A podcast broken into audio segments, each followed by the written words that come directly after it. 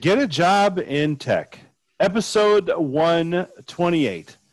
I'm here with Terry Huckleberry. Terry is an I T guy, and like me, he's been all over the world doing the I T thing. So, Terry, tell us a little about yourself. Well, I'm fifty-nine years old. Uh, I've been married to my wife for um, since nineteen ninety-one. I uh, met her in Saudi Arabia. I grew up in Oklahoma, on a ranch in Oklahoma. Uh, my family owns a, uh, kind of a ranch, um, not farmers, we're more ranchers, grow cattle.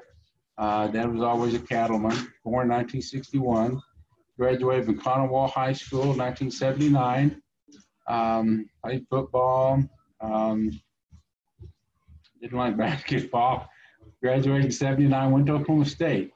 Uh, was there for five years, um, graduated with a geology degree, business minor after four and a half years, and then started working on a, a master's, an M B A, concentration in finance.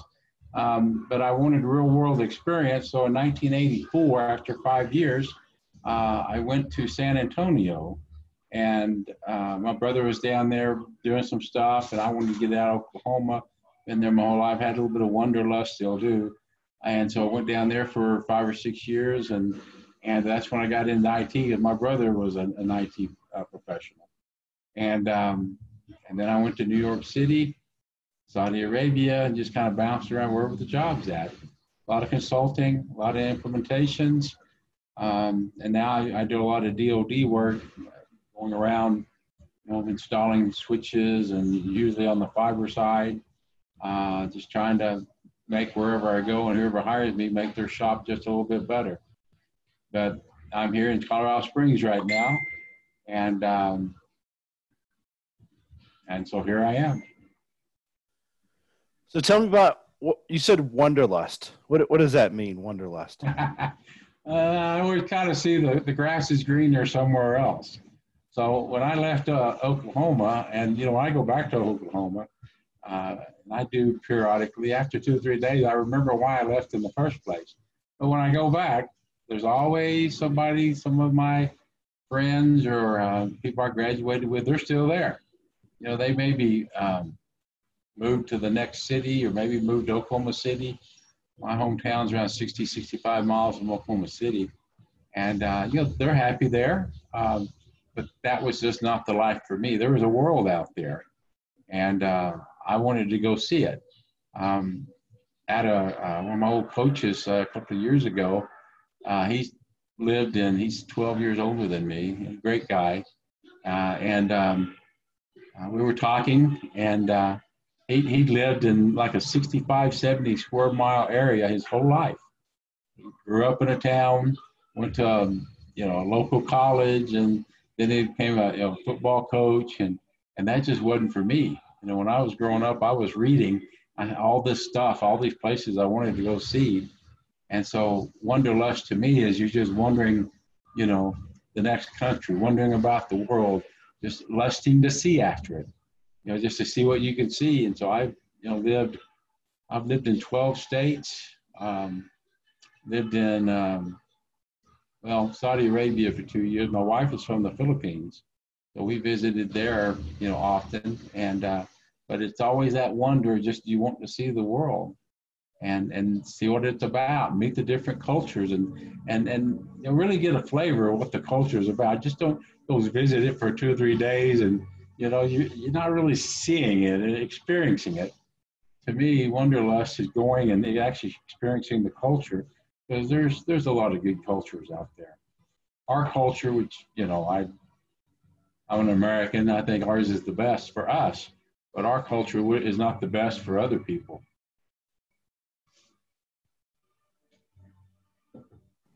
So you mentioned your uh, wife is from the Philippines. Tell me about the Philippines. What it, what is this Philippines? What's it like there? oh, I love the Philippines. Um,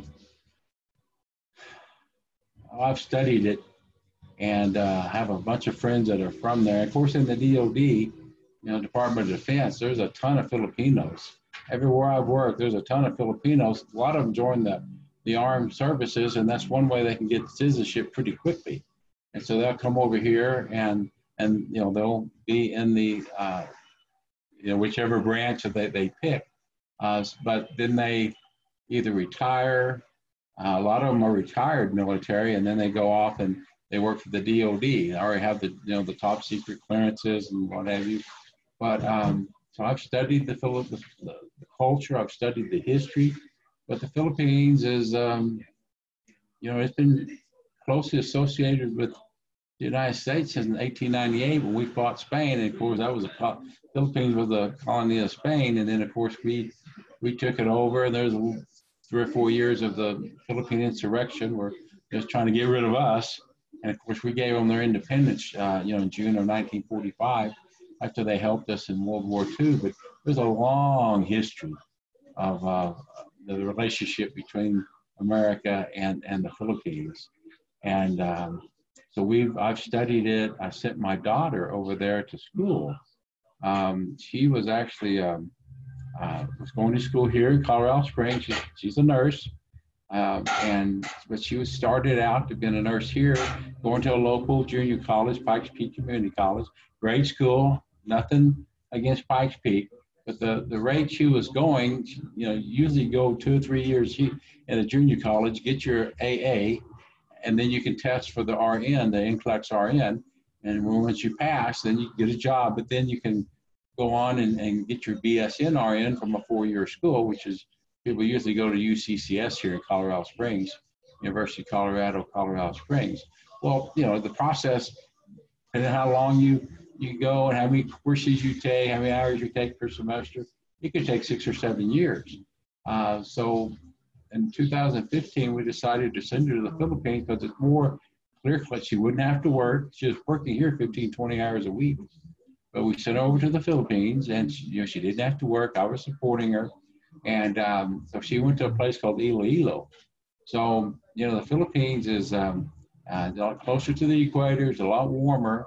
Uh, we visited her often. So she was over there for around four and a half years, uh, October of Uh, by two thousand fifteen, I think it was, October fourth, as I recall. And she came back in July of this year after you know, the Philippines opened up a little bit because of the virus. But um, it's a great country. There's a lot of good people. Now, anywhere you go, there's some places you don't, you don't want to go to. And there's some places that don't like Americans. But we have like an eighty-eight percent approval rating, Americans and America does, with, uh, uh, with the Philippines. They have surveys every now and then. I think the last survey I saw, which was a few years ago, was eighty-eight percent approval rating from, from the Filipinos. So they like us over there. And uh, my daughter, she never had any issues. Iloilo is like four hundred fifty thousand people. Uh, I didn't, I did not want to send it to Manila. Manila, you know, it's a little bit dicey in Manila.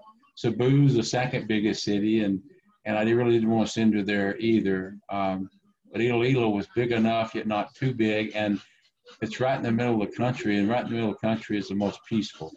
Um, you know, they have some. You know, they used to have some communist insurgents way north, North Luzon, and they had the the Muslims down south. And so we kind of wanted to stay away from those areas.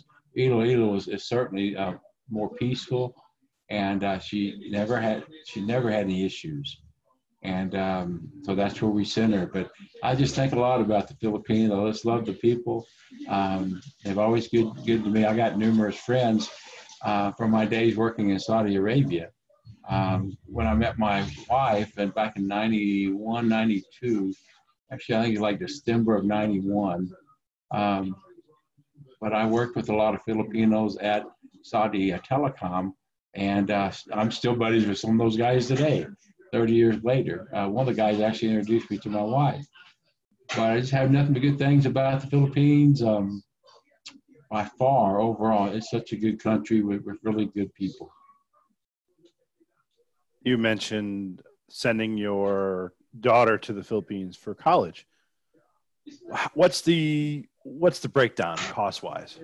Can you ah. you'll go into a little bit about that, how it is different than the States? You know, obviously, in that regard, you probably didn't do it.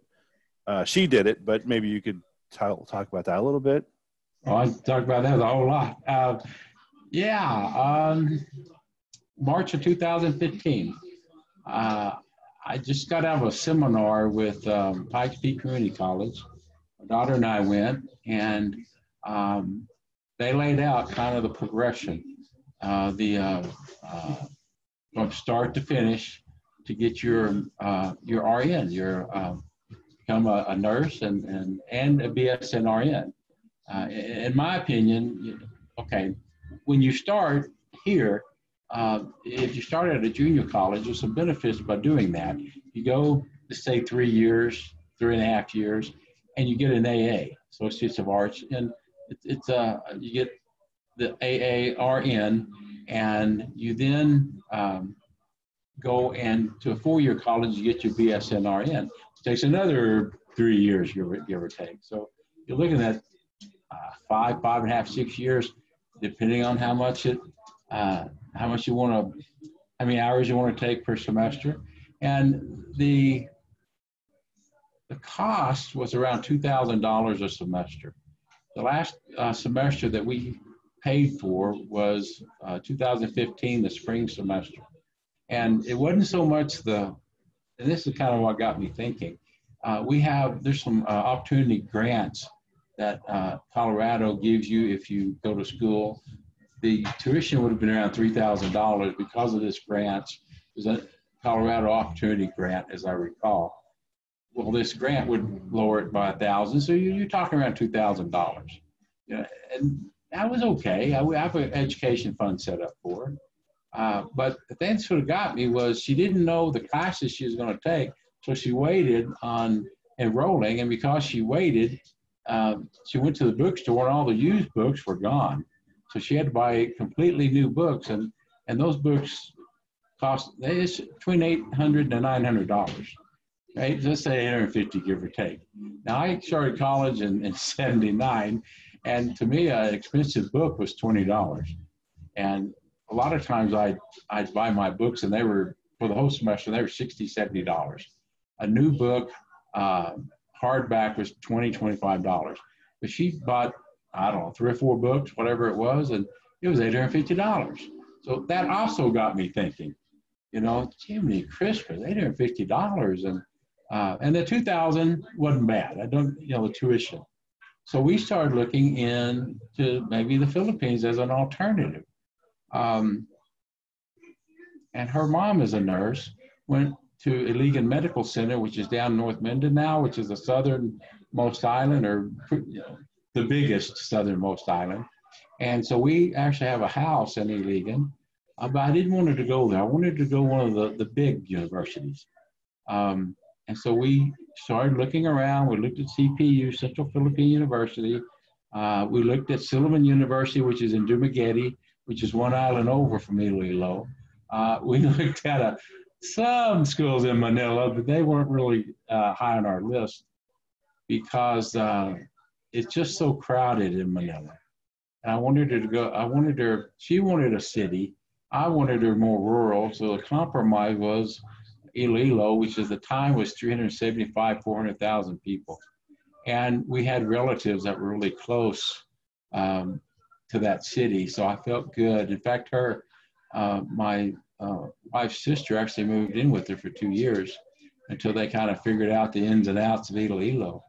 But the tuition in the Philippines for one semester going to most schools over there, it's not that cheap. It's not, you know, a couple hundred dollars or three hundred dollars. It still costs it.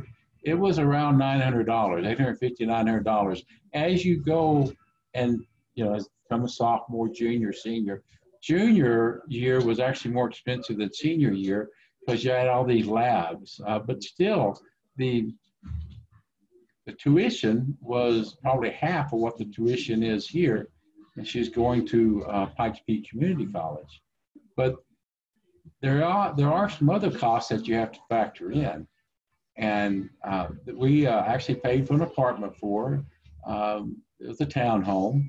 Uh, it was actually a pretty nice one, um, not real big, but that was two hundred fifty dollars a month. Now that was it's around twelve thousand pesos. two hundred forty, two hundred fifty dollars a month. So, you know, there are some added expenses by going over there. Uh, the tuition was probably half of what you pay here. Uh, but the room and board, um, the uniforms that you got to have. Uh, I was actually sending around a thousand dollars over there a uh, month. Um, and that was their living expenses. That was their, um, wasn't their tuition, that was separate, but that was also their, their rent, the two hundred fifty dollars. And uh, then we bought them a car, because really you have to have a car. So, you know, you think the Philippines would be cheaper. And for a lot of people, it, it is. A lot of Filipinos send their children back there because they already have a house, they already have a homestead, they have relatives back there. And so really there's no rent that they have to pay. They already have a house. Uh, really all they have to pay is just the, the tuition for the college and any incidentals uh, that you might incur. Um, a lot of Filipinos, I don't know why, some, Some do, but a very small fraction. They, they don't like to travel that much.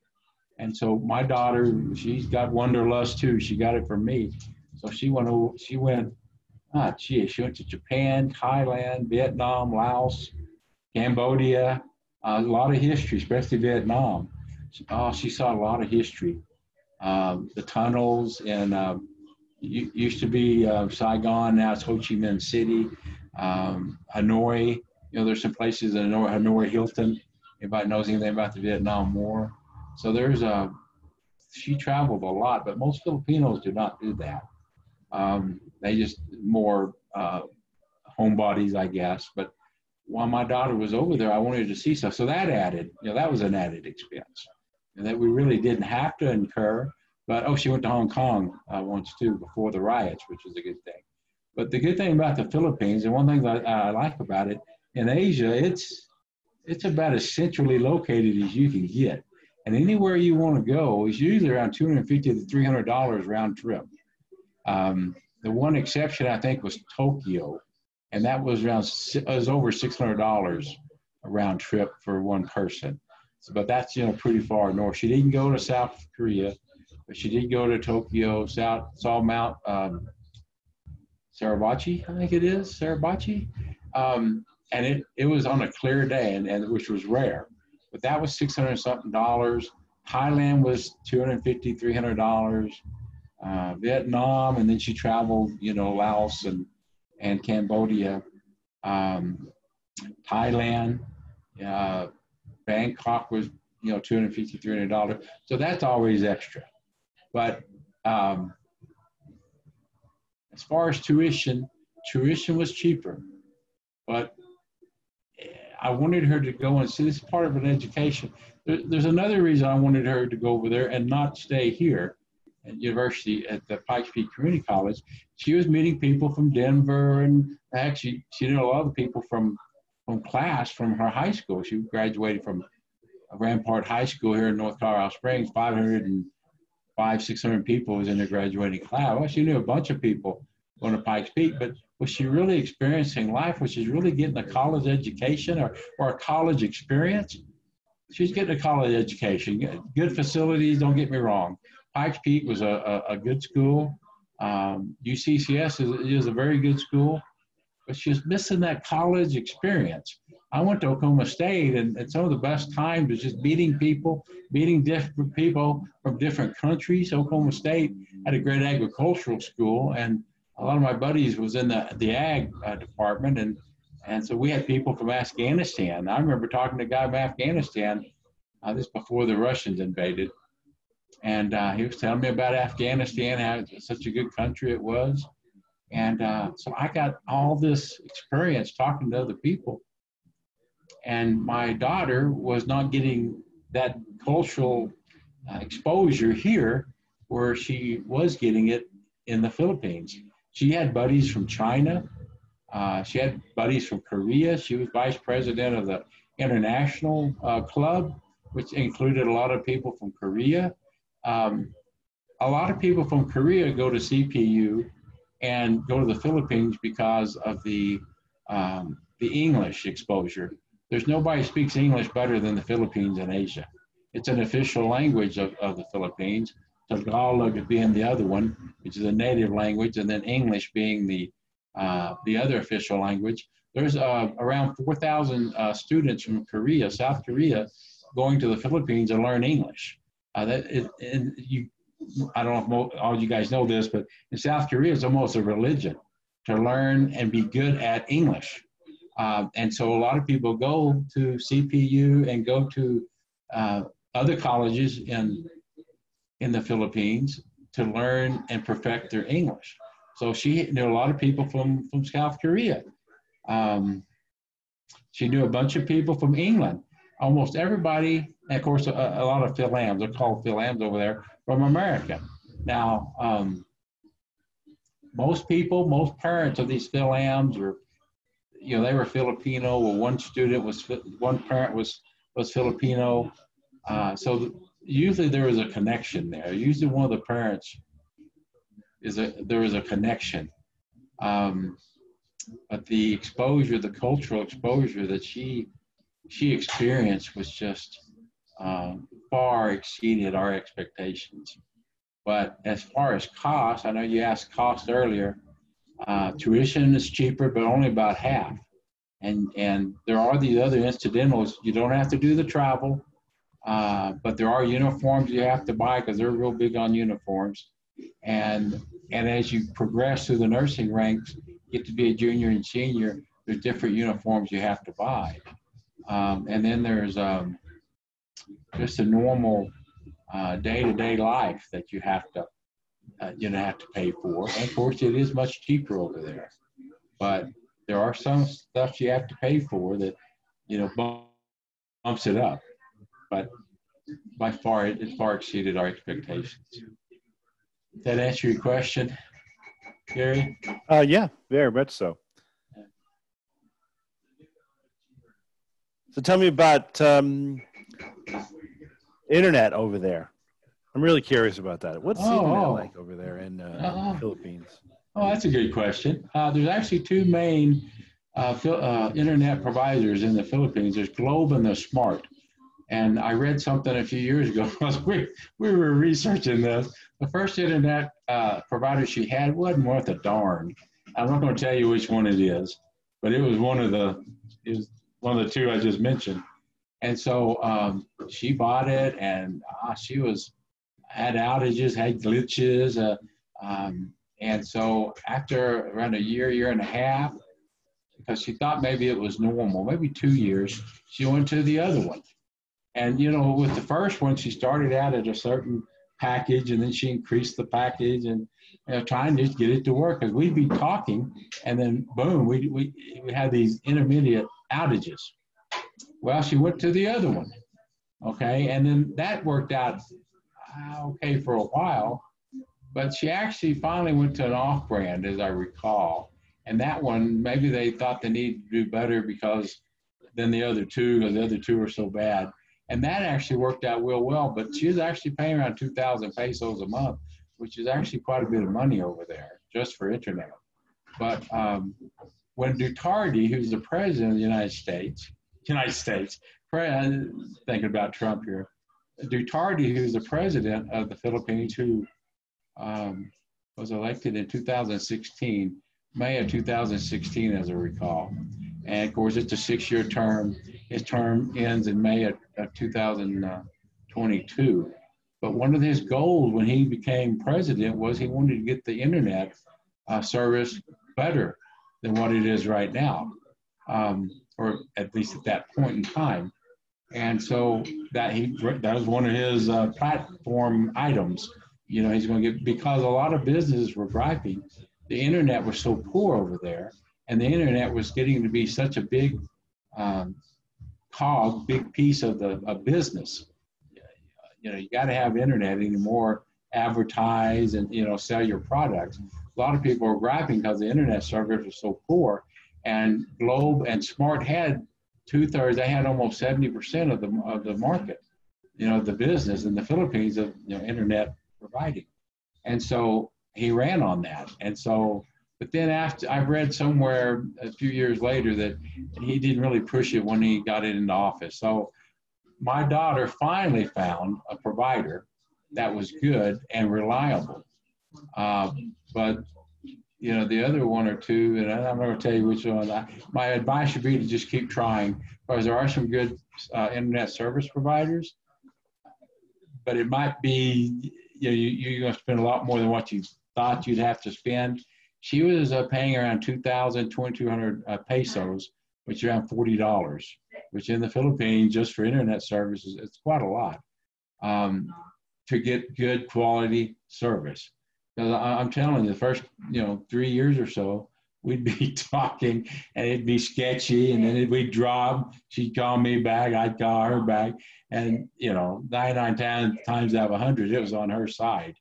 And, um, but we mucked through.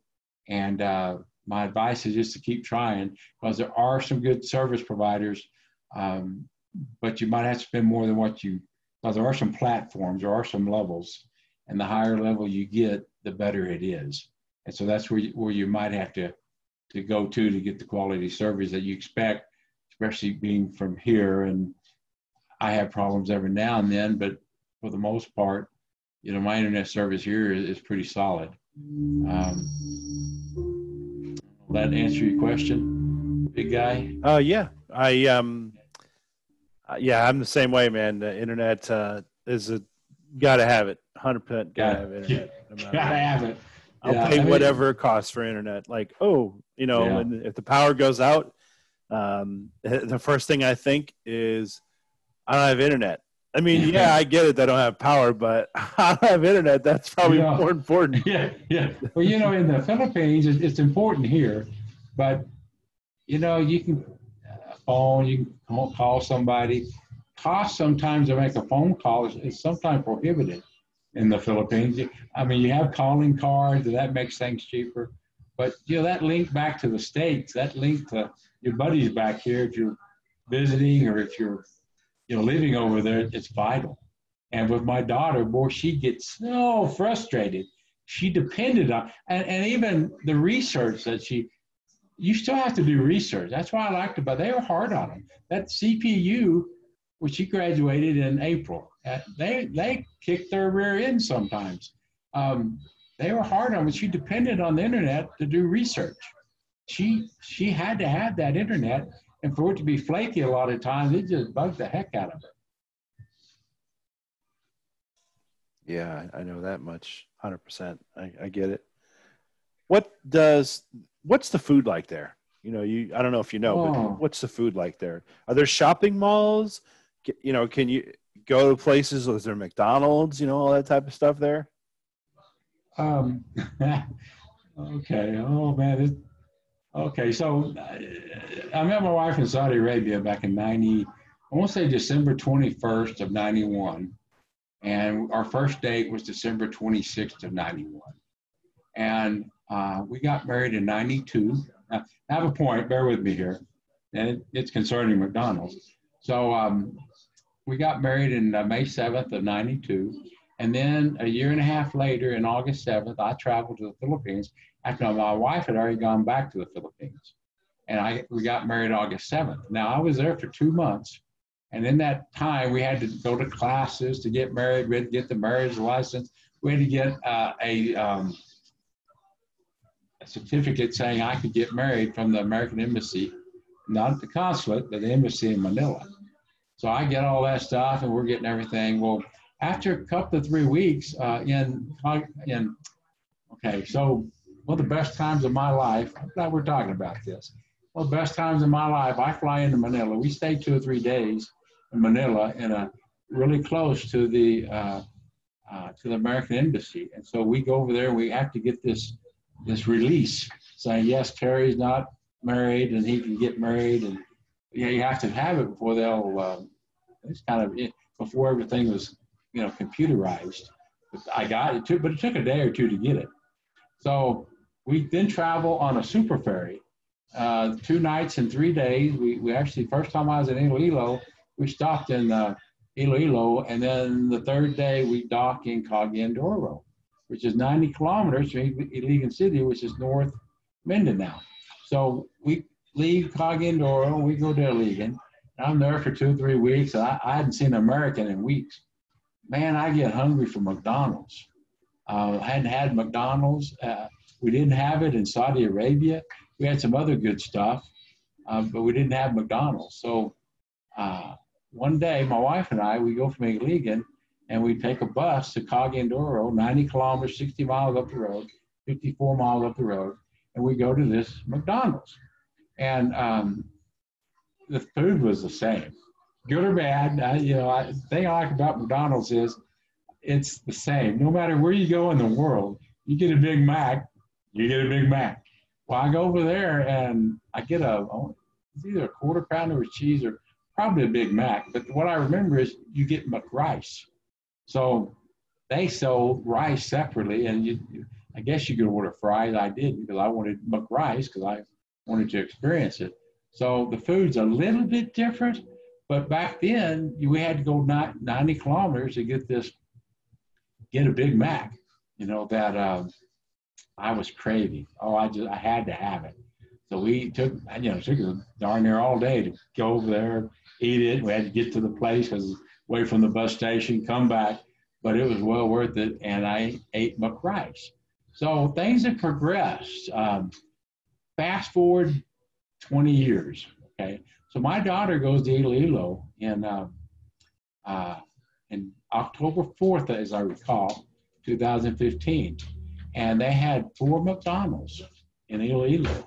Now, they're more pricey than the than the regular meals. Um, you know, regular, like Jollibee's a real fat, real big fast food uh, place that a lot of Filipinos like. It's uh, you know, it's burgers, it's uh, fried chicken, it's but Jollibee's, and, and you can go to a Jollibee's for three dollars, two and a half, three dollars. You can get a meal, you can get breakfast, you can get you know lunch, dinner. Well, at uh, McDonald's, it's a little bit pricier. It's two hundred fifty-three dollars. It's five to six dollars, you know, to get a hamburger, get fries or McRice or, you know, what have you.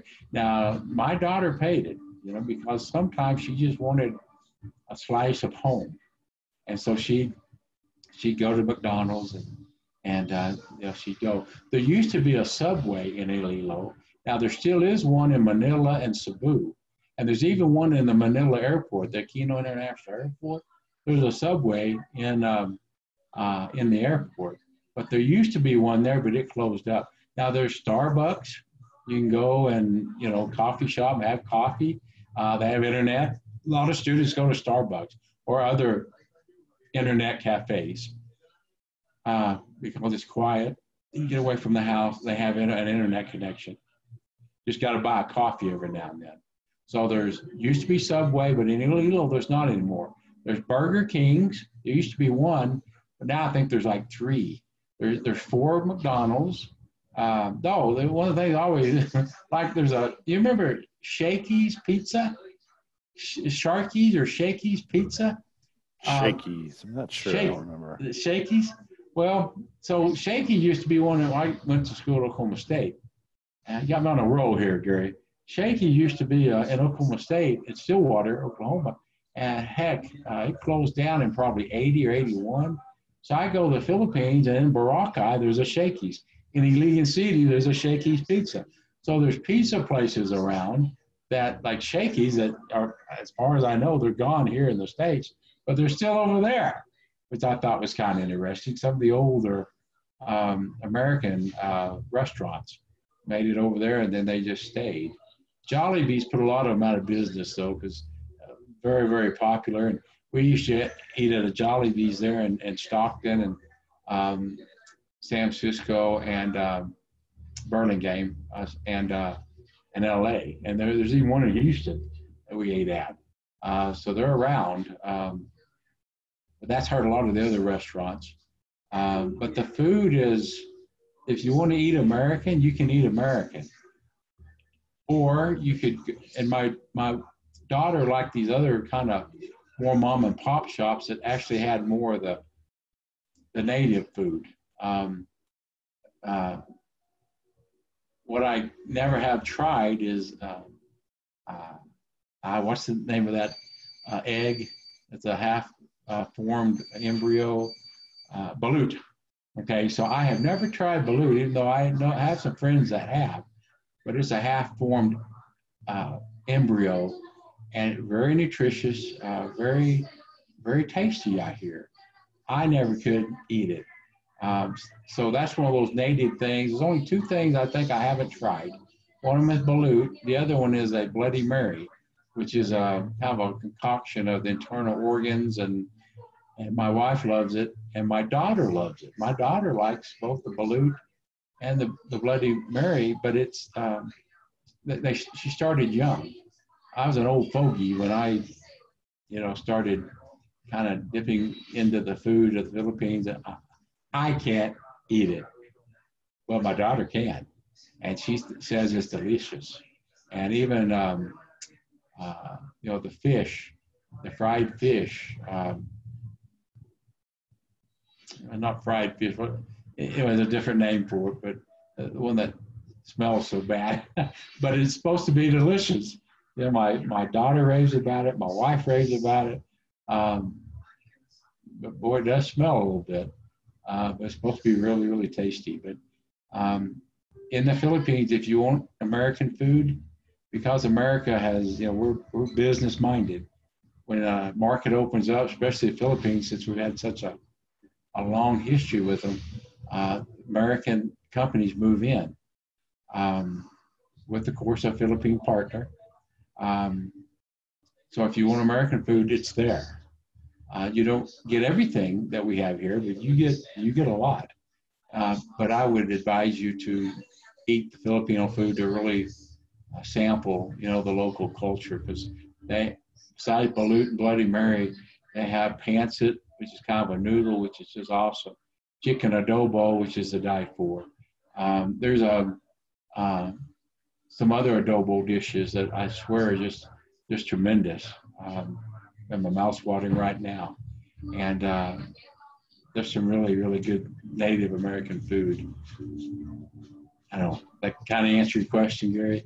Yeah. What, what about the malls? They have malls there? Oh, oh.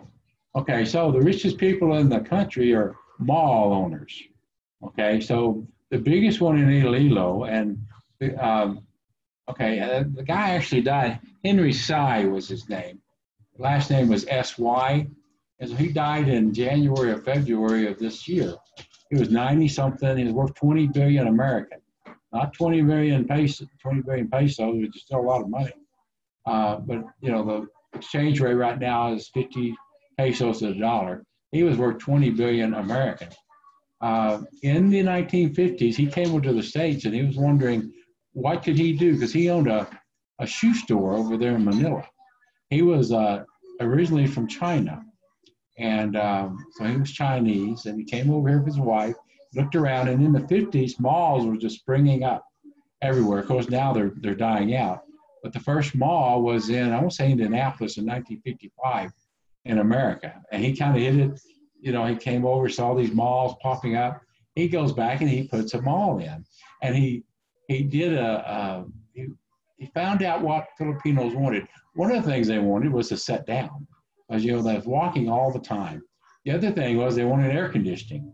So there's like three or four things he put in to attract these customers to buy shoes. So the one of the, he, he probably has the biggest operation, because he he owns some banks, he owns these malls. S M is is the uh, malls that he owns, and he started putting them in in the nineteen fifties, nineteen sixties. But S M uh, stands for Shoe Mart, and so in Iloilo, the biggest mall, the most popular mall, is S M. And I swear they have an Ace Hardware there. That's another thing, you know, that they have over there that uh, we you know uh, we've sent over there, Ace Hardware.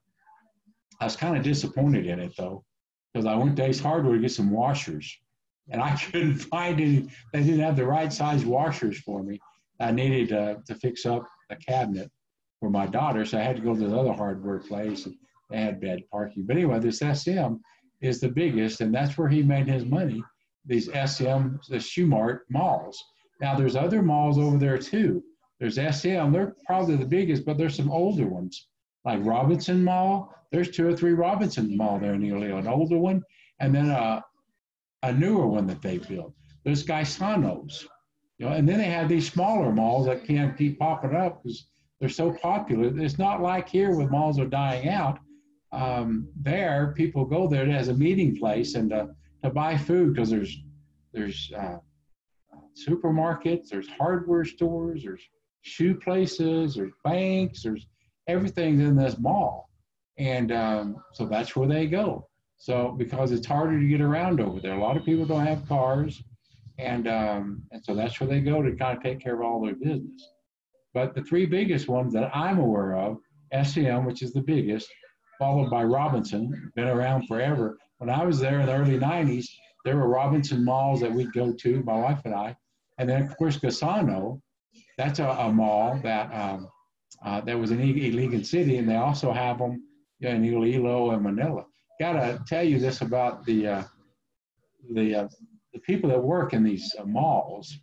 Um, you go into a store, that they'll have, uh, okay, especially Gaisano. Gaisano is one I'm actually thinking about in the early nineties, but it still pertains today.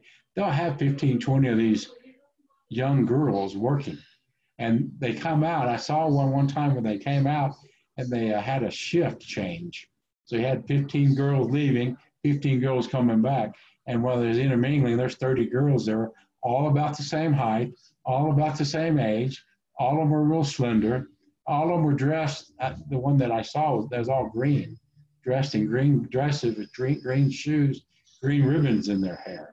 And so over there, I guess there's such a big problem with shoplifting because it is a poor country that every aisle has a person that's watching you. So I'm an American, I'm not gonna steal anything.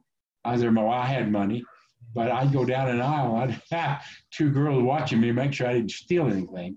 Because if they did steal something, if I stole something, they'd come out of their check, which they didn't want. So that's kind of their anti-theft, uh, you know, devices to hire these uh, these people to keep an eye on you so you don't steal anything. Just thought I'd throw that out, what I observed years ago. S and M is the biggest though, Gary. And, but Robinson and Gaisano, pretty big too. And there's other people getting into the mall. I've noticed in Calibo, when we was up in Calibo, there's a small city mall is what it was called. And it was smaller, but it had some pretty good stuff in it.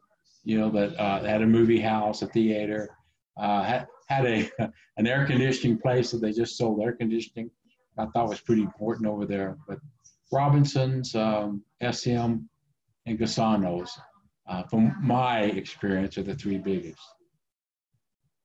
Do, do they have, uh, in the supermarkets, you know, the food places, do they have American food inside the supermarkets? Like Butterfinger, Coke, Pepsi, all that stuff? Um, my, I'll throw this in and then I'll answer your question. But my wife went to Saudi Arabia back in eighty-seven. She was a, a Coke person. Now she's a Pepsi person now because it's sweeter. And when she was in Saudi Arabia, she drank, she drank Pepsi. Um, but she was used to Coke because Coke was what was in the Philippines. It was bottled at the time in eighty-seven. Um, when she went back in ninety, ninety-two, ninety-one, ninety-one. Um, she, they had they had Pepsi and Coke, uh, so they had other stuff, you know, which they didn't have originally. When my daughter in two thousand fifteen went to the Philippines, she went actually at a pretty good time, uh, because she would go to some of these stores that were there, and they would have some of the most basic stuff. And I'll give you an example: ranch. My daughter loves ranch. ranch, you know, dip. And so, and she had to have ranch. So two or three times, I actually shipped her ranch. I went to, uh, I, I mean, I just put some other stuff in the box, but ranch had to be what she, you know, in the box. So I go to Walmart and I get these little containers of, of ranch, and I put them in the, and I ship it out. It cost me around two hundred dollars. Now I like D H L because the first one we shipped was through the post office, and it goes to New Jersey, and then New Jersey sends it to the Philippines, Manila. It took three months to get there. D H L, it takes seven to ten days. Now, you pay for that. It was two hundred fifty dollars. But I shipped her early on three or four packages, and every one of these packages had ranch because she couldn't find ranch to save her life, and she had to have ranch. And so I shipped it to her. But after around a year, some grocery stores started popping up that had more more American food.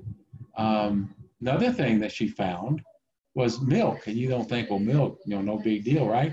Well, over there, it's a little bit different. There's certain, well, I mean, I did research on this. There's certain ways to pasteurize milk. And over there, they heat it up so hot that it kills everything, including the, the taste bacteria.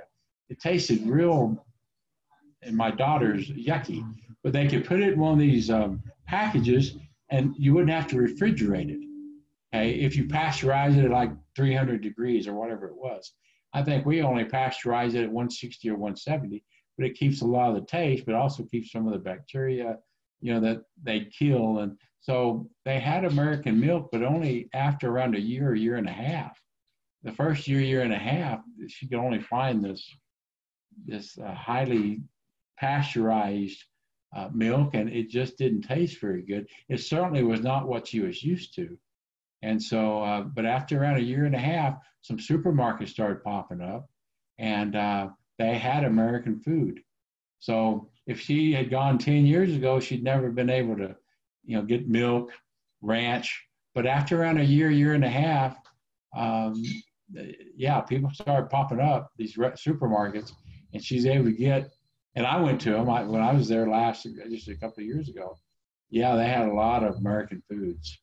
Uh, or it was packaged, like I remember California milk, I think, is what they named one of their milk. And, you know, so even if it wasn't made in America, it was, uh, had that American marketing, uh, you know. So anyway, that's, uh, the food there is actually right now pretty good, real comparable. If you really want what you want and you want American food, you could, you can get to it. Now, it's uh, more expensive than the regular food. Uh, my daughter bought so much from, I won't say S M, some uh, supermarket S M, that they gave her some kind of pass to get into the V I P room, because she'd go and she'd buy five, six thousand pesos at a time, and um, she bought so much that they let her have access to the V I P room, uh, where all the heavy hitters, they let all these, you know, people that spend a lot of money, and so they were part of that group. And so she, whenever she wanted to, she'd go in there and have coffee for her, place to rest, because she spent so mu much money in that supermarket. But the food is getting closer and closer to America all the time. How about water? Like, can you drink the water there, or do you need to buy a bottle of water all the time? Um, well, that's a good question. Um, the answer is no. Don't drink the, the water coming out of it. It's not treated, and the um, the pipes are old, and they don't keep them up. So, and, and here's a caveat, caveat. If you buy water, that's good, buy it bottled. Make sure that the seal has not been broken. There's been numerous cases where uh, someone will get the old uh, plastic bottles, and they put water in it, tighten it up, but not seal it. Sell it as new, and or at least, you know, and get the full price, or at least pretty close to full price. And of course, you're you're buying something that's uh, that's tainted. So make sure that the water you buy is from the supermarket, you know, and make sure that it's it's still bottled and it's still safe. Um, there's what she finally did. She'd always bring these cases of bottled water, you know, just from the supermarket. And, and that, that's okay. Uh, that she never had a problem. She never really got sick. She got under the weather once or twice, and we were thinking, because, you know, one of the things you don't really realize, she'd go out and she might get a Coke or a, or a pop, a Pepsi, and then have ice in there. Well, a lot of times the ice they make the ice from is from regular water. Well, that, you know, that kind of defeats the purpose, right? So she gets sick every now and then. But just make sure that you drink bottled water from a reputable source. And I think at the end, that last year, year and a half she was there, she actually had a, you know, one of these uh, containers that she set up in the ba in the um, uh, kitchen, actually the dining room there. And it was uh, the big bottles, you know, you turn them over and you put them in the, the stand, and then you can get the water. And she actually had that, and that worked out real well. And it was good, clean water. So yeah, you watch that, because it, it made me not as bad as Mexico, Montezuma's Revenge, but you have to watch it. So it's like uh, Culligan here, basically, right? Where they the one that she, yes, yes, exactly right. Um, a Culligan, man, But she did that. That worked out real well. And, and my sister-in-law, my wife's sister, would make sure that it came and it was clean and it was on time. And, and that worked out real well. Mm, that's nice. So that's good. Water's good. Hits all the points there because that's really they don't important. Treat, they don't treat the water, the tap water. And even if they did, the lines are so old. Um, a lot of times I turn it on and it'd be brown, you know, because this was not clean. So don't drink the tap water. Kind of what you're talking about is similar to the experience I had in India. Uh, when I lived oh. in India, oh, I had I had to put rags with cotton to, over to the filter the water. To filter the water. Yeah, oh my was, goodness! Just for showering, right? And I drank bottled water, of course, but for showering, I needed to put that there. And it was it was a a newer building, sort of, but they probably use older pipes okay. and everything like that. So yeah, I understand what you're saying on, on that deal. Now, now let me let me tell you this. This is another thing we did, speaking of showering. So, and I don't know why it took us so long, but she was there four and a half years. She, I got there two thousand fifteen, October fourth, left uh, June. I think she arrived in country, I'm sorry, July, July second. Now, around a year ago, year and a half ago maybe, she was tired of cold showers. What they do was they'd shower, they kind of rinse off and then soap up and then rinse, rinse again, you know, uh, get underneath. It was cold, very, very, very cold. So I don't know why it took us three years, but it cost around fifteen thousand pesos, three hundred dollars. And then uh, we had to, had some guy put it in, which was not included, but it wasn't that bad. And of course, over in the Philippines, like most of these foreign countries, you know, our, our outlets here are one twenty. Over there, it's two forty. And so you're getting a lot more bang for the buck. We put in a hot water, uh, uh, inch, uh, tankless hot water heater just for the shower. Everything else, she could, you know, it was no problem. She got so tired of cold showers. And so uh, with my experience, it was fifteen thousand pesos, three hundred dollars. And it was adjustable. It was actually a pretty good one.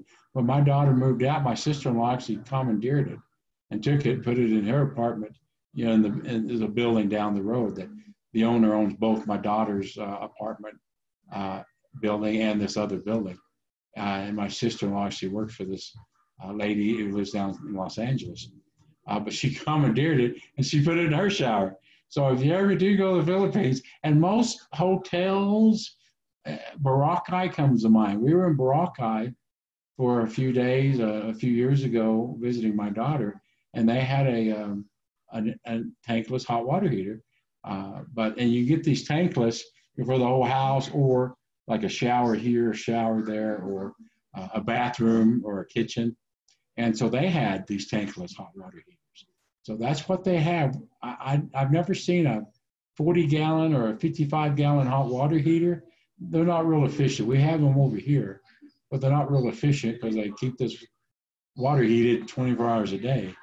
Everybody over there is these tankless hot water heaters, and my daughter raves about it because it was so good. She never had any problem with it, and she had hot showers for a year and a half. Why we waited so long, three years, I don't know.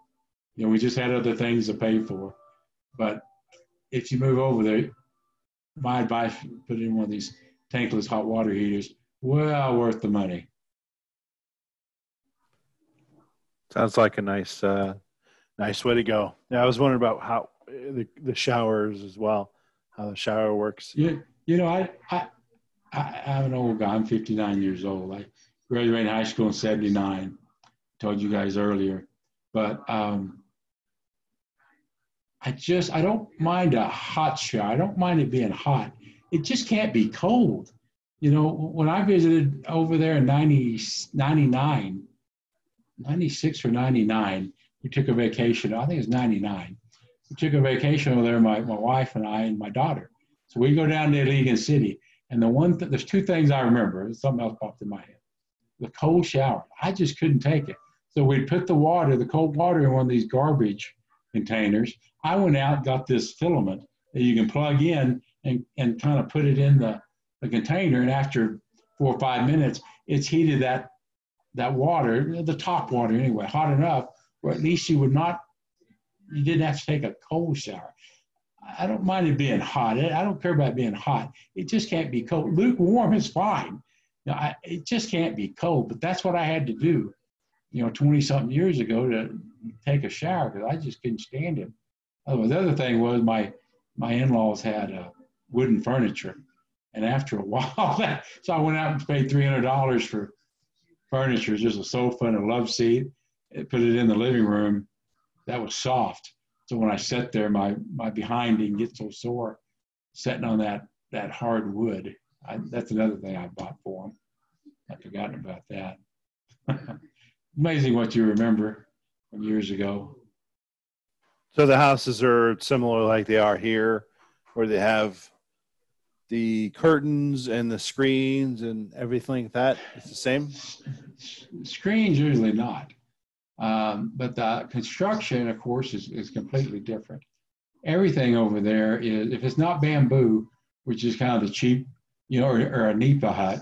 Nipa being the, the nipa is a plant over there. When you say a nipa hut, which is kind of the traditional housing, a nipa hut is a, the, the nipa is, a, is the, the, the bush that you put on top, and it, it dries out, but it doesn't shrink.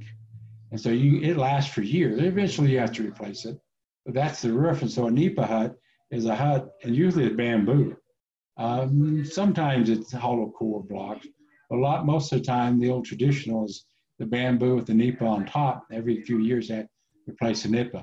I know this because uh, a few months ago, I bought a farm over there, and it it produces nipa.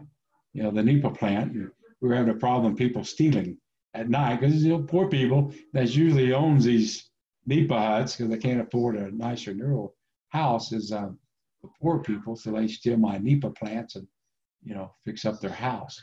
Most people over there uh, own, as I've noticed, most people in the equator, or close to the equator, have these hollow block. Uh, that's what they build with. And so most of the construction, the houses are hollow block. And, and the good construction is usually you, you put these hollow blocks together, you mortar them together, and you put rebar in, in uh, the middle, and then you cement. Uh, after you get, you know, high up, you put the rebar, you put the cement, and that makes a pretty sturdy, um, a pretty sturdy house.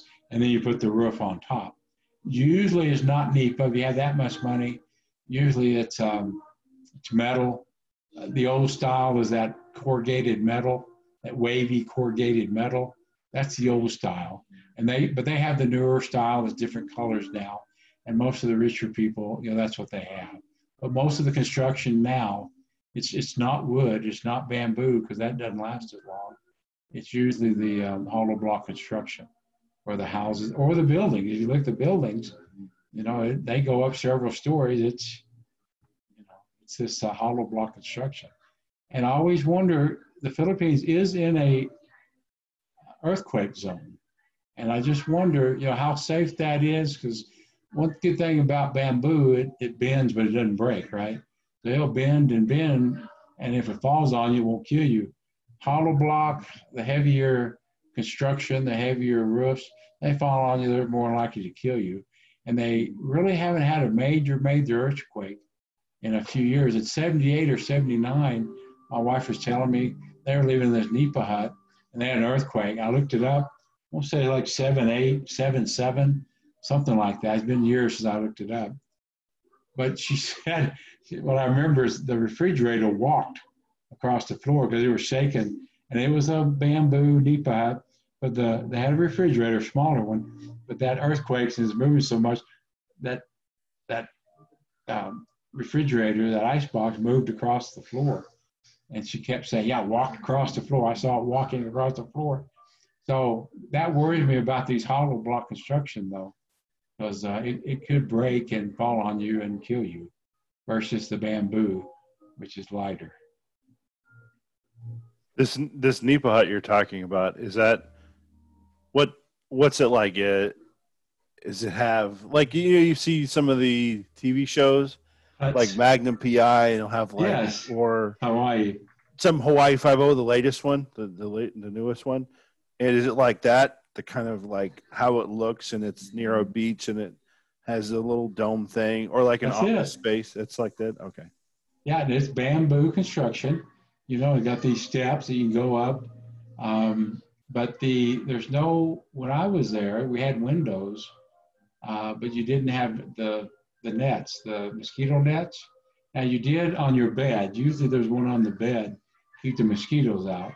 But uh, I, I, I tell you, when I get over there, I buy, you know, we might fix up my wife's house, but I'm looking at maybe buying in the middle of the country. Got to have, uh, got to have the, uh, you know, the, um, uh, the the net, you know, outside the window, and so they can't even get into the house. Um, otherwise, they'll get in the house and they'll they'll sting you, and they'll suck out your blood. Uh, and there's a lot of diseases that are floating around that are transmitted by the mosquitoes. You guys know malaria, yellow fever, Japanese encephalitis is a big one. Luckily, not in Iloilo, but they do have outbreaks uh, on it, of course. And then that Zika, the Zika, you know, even other places. So, yeah, you have to be really worried about the mosquitoes. Um, but usually, there's no nets, there's no screening in windows, except for maybe the, the rich, rich people, uh, but not the poor people.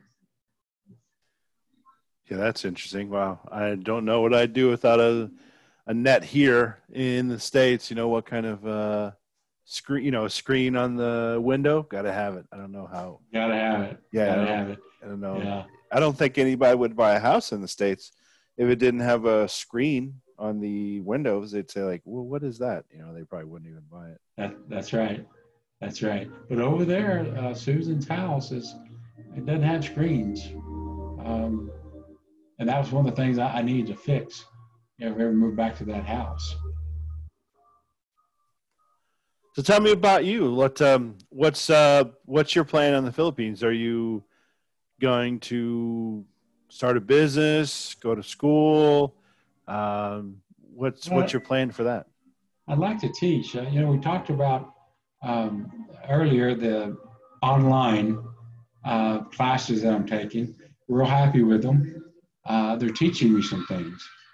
I might not be learning as much as I could be learning here in a master or doctorate program, but as long as I'm learning, I'm happy, and I am learning. But I'd like to teach over there. I'd like to maybe work for another year or so and then teach, and then um, over there. Hoping someone will hire me. I'll be a foreigner. Hope I can get a work for some a few challenges. Uh, otherwise, I might just go to my farm. I got a little half a hectare, acre and a half farm over there that uh, we're going to plant. We're raising N E P A, the N E P A plant right now, but it's a it's got a lot of water. And I, you know, we're going to put mango and pineapples and coconut trees, and and maybe maybe build a house there. Maybe buy one in town, you know, or if I get a job teaching somewhere else. But, you know, that'd be my way of giving back. I T's been good to me. I've been doing it for thirty-five years. I've gone, uh, you know, one thing about I T, it's technical, and see, like, everybody needs what you have to offer. And I've worked in New York City for two years, San Antonio, um, Saudi Arabia for two years. I lived in twelve states, uh, New York, Texas, uh, uh, Kansas for, you know, Sprint P C S, Colorado Springs, Seattle, Washington, for a few years, and um, California, Virginia. And it just, um, it's been really good to me to see the, you know, the, the world, and kind of overcome my wanderlust. So the Philippines is going to be maybe the next step, do some teaching, kind of give something back.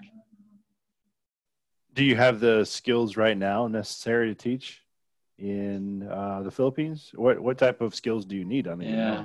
to teach the Probably. Philippines? I actually sent my resume off to, um, it wasn't the University of Philippines, but uh, it was another, there's like ten or fifteen um, universities that are kind of the top. And the one I'm taking, the, my uh, doctorate program, is uh, kind of the bottom of that fifteen, probably ten to fifteen somewhere. But you have University of Philippines, Santo Tomas, um, and there's another one that um, escapes my mind right now. But that's the one I sent my resume to, and he said, well, you could teach right now if you wanted to. You know, you could, there'd be no problem. Someone would snap you up. Because uh, it just seemed like the people that can do stuff over there, they can make more money somewhere else, so they leave. I've had two or three acquaintances that were educated there. I had a good friend called named Roland that I met in Saudi Arabia, and he was a V M, VMware, as a V C P, and um, but he couldn't make any money in the Philippines. He'd go to the Philippines maybe every four or five years um, for maybe a year or two, and then he you know, just can't make any money. The, the salaries are so poor.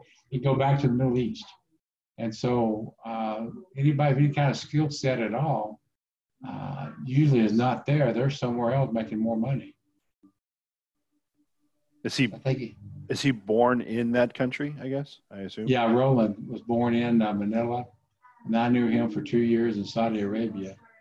And uh, I, I keep up with him. I'm um, the godfather of one of his daughters, and so I'd call him every now and then. And uh, But he would, uh, he just couldn't make any money. You know, so every now and then, you know, he, he's retired now, but he's still working. You know, he's working as a travel agent, something a little bit less stressful, but he's still working. And over there, when I get over there, I really, I don't like my Social Security, my wife's Social Security, I got some houses here and there. I got some money saved up. I shouldn't have to work. Only if I want to, but I, you know, I, you have to do something in life. You just can't do nothing. And so mine will be teaching and giving something back, because I T's been good to me, let me see a lot of the world. Agreed with uh, the I T oh, part. You're the, you're the same way. That's right. You, you've been to a lot of places, uh, almost probably as many as I have, because you have a certain skill set that people need all over the world. Yeah, that's what uh, I T has done for me as well. Yeah, yeah say that. Yes. So, Terry, how can people reach out to you if they have any questions or they want to know, how do I, you know, Terry, can you teach me some things? You know, how would they reach out to you so they can contact you? You have a, a Twitter or a Facebook or anything like that, or a, a website that people can reach out to you? Um, I got a Facebook account, and um, that'd probably be the best. They can reach me through you, you know. So, um, I work a lot, so. But if anybody needs any advice, any advice, or, um, you know, Facebook probably the best. It, it message me on Facebook and I'll respond. Okay, cool. So, Terry, really appreciate you coming on the podcast. Hey, and, hey Gary. Um, yes. Enjoyed the, enjoyed the heck out of this. I've actually thought about it. I wrote down some stuff, and you know, what's he going to ask me? And I'm going to be in the hot hot seat. But uh, I've actually thought about stuff that I had thought about in decades, especially way back in the early you know, nineties. Met my wife in Saudi Arabia. So that's actually a good refresher course. So I, I thoroughly enjoyed this. Very welcome. Very welcome.